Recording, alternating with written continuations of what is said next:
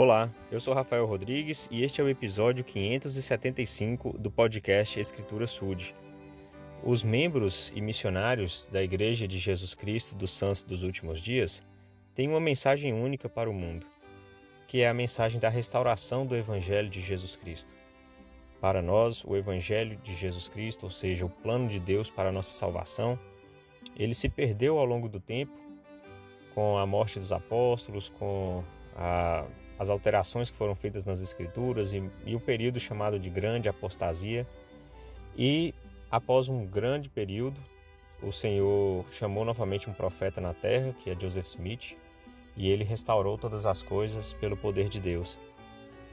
Porém, durante esse período, ou mesmo em épocas em que o evangelho estava na terra, mas não em alguns locais no mundo, o Senhor ele deu conhecimento e deu informações para pessoas boas que buscavam é, ajudar o próximo, que buscavam ser melhores, mais semelhantes a Jesus Cristo ou dentro daquilo que eles entendiam ou conheciam.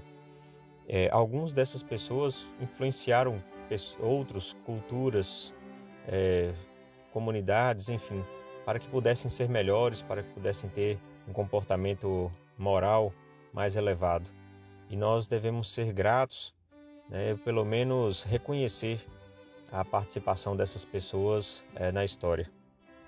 Um do, dos homens citados nesse desse grupo, né, tão respeitado no manual Pregar no Evangelho, é Maomé. Então aqui diz que Maomé ele nasceu em 570 depois de Cristo em Meca. Ele ficou órfão na infância, casou-se aos 25 anos de idade em 610, ele orou e meditou no Monte Ira.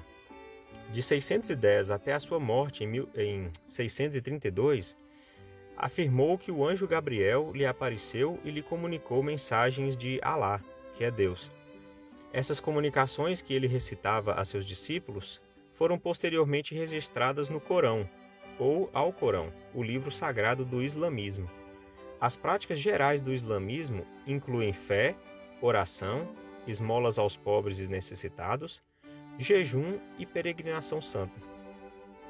Quando eu fui missionário em Cabo Verde, eu pude conviver, pelo menos esporadicamente ou de forma curta, né, com alguns muçulmanos, ou seja, os praticantes do islamismo. E nunca tive qualquer imagem né, ou postura negativa de qualquer um deles. Pelo contrário, sempre foram respeitosos é, existem práticas bem é, rígidas dentro da disciplina deles, mas alguns eles aceitam ouvir a mensagem é, de Jesus Cristo e, e, concordam em muitas coisas. É, é importante que nós possamos conviver pacificamente com as pessoas de diferentes crenças religiosas. O Senhor espera isso.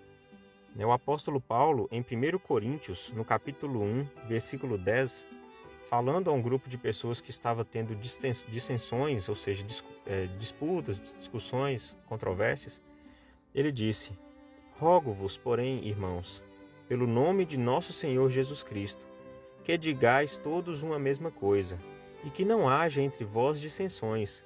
Antes, sejais unidos em um mesmo pensamento e em um mesmo parecer.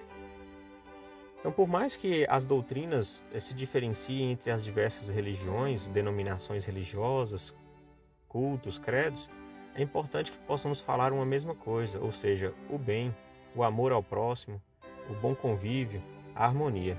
O Senhor espera que sejamos unidos. Se cada um de nós é, procurar vencer nossos preconceitos e aceitar as pessoas como elas são, é, mas incentivando uns aos outros sempre a praticar o bem, com certeza vamos estar fazendo a vontade do Senhor. Em nome de Jesus Cristo. Amém.